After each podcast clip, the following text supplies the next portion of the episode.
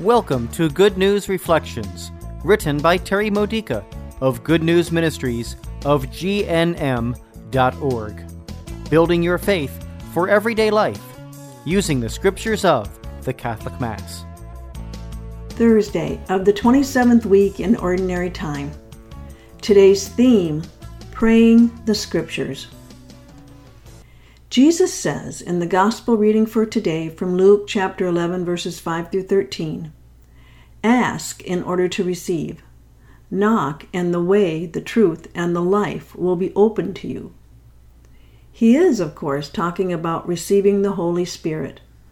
But remember, this includes the fullness of life that the Holy Spirit provides, the fullness of truth, and the fullness of making our way to heaven by uniting ourselves in holiness to God here on earth.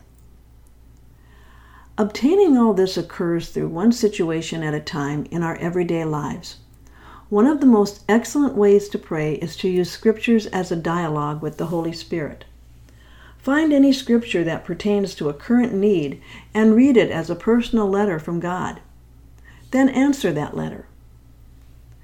Let's illustrate this with today's first reading from Malachi chapter 3 verses 13 to 20b.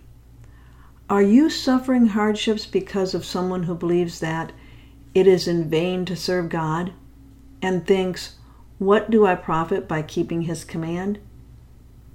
Use this scripture passage as a prayer to God, like so Lord, they have defiled you in their words and in their evil actions.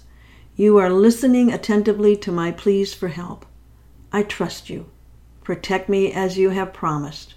Show me your compassion, that all the world may see. Destroy all the roots and the branches of evil in those who would harm me. Help me recover in the healing rays of your justice. Thank you. Amen. Now reread this scripture as a dialogue with the Holy Spirit, like so. Then they who feared the Lord spoke with one another, and the Lord listened attentively. The Holy Spirit wants to remind you that when you seek the help of your Christian community, sharing your burden with Christ centered friends, Jesus listens to you and ministers to you through them. Tell Jesus that you're going to visit one of your Christian companions today and you'd like him to reveal something helpful through that person. Notice this phrase on the day I take action. That's a promise for you. Tell Jesus how you feel about waiting for that day. You will again see the distinction between the just and the wicked, between those who serve God and those who do not. You've seen God intervene against evil before. You will see it again. Tell Jesus how much you appreciate the times past when He vindicated you and that you'll trust Him to do that again. The day is coming, blazing hot, when all the proud and all evildoers will be stubble, setting them on fire. Everyone, sooner or later, faces justice.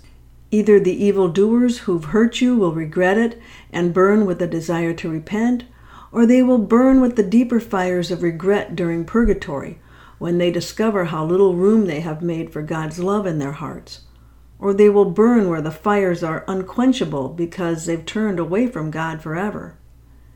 Ask Jesus to do everything possible to help them repent before it's too late, and ask Him how you can help Him do that. For you, there will arise the Sun of Justice with its healing rays. What a wonderful way to end this letter of reassurance from God. What are you going to say to Him now?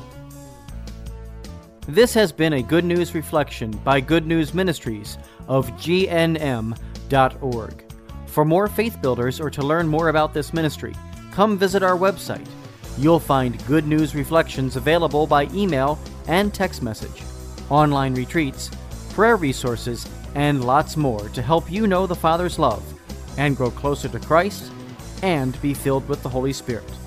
Visit gnm.org today.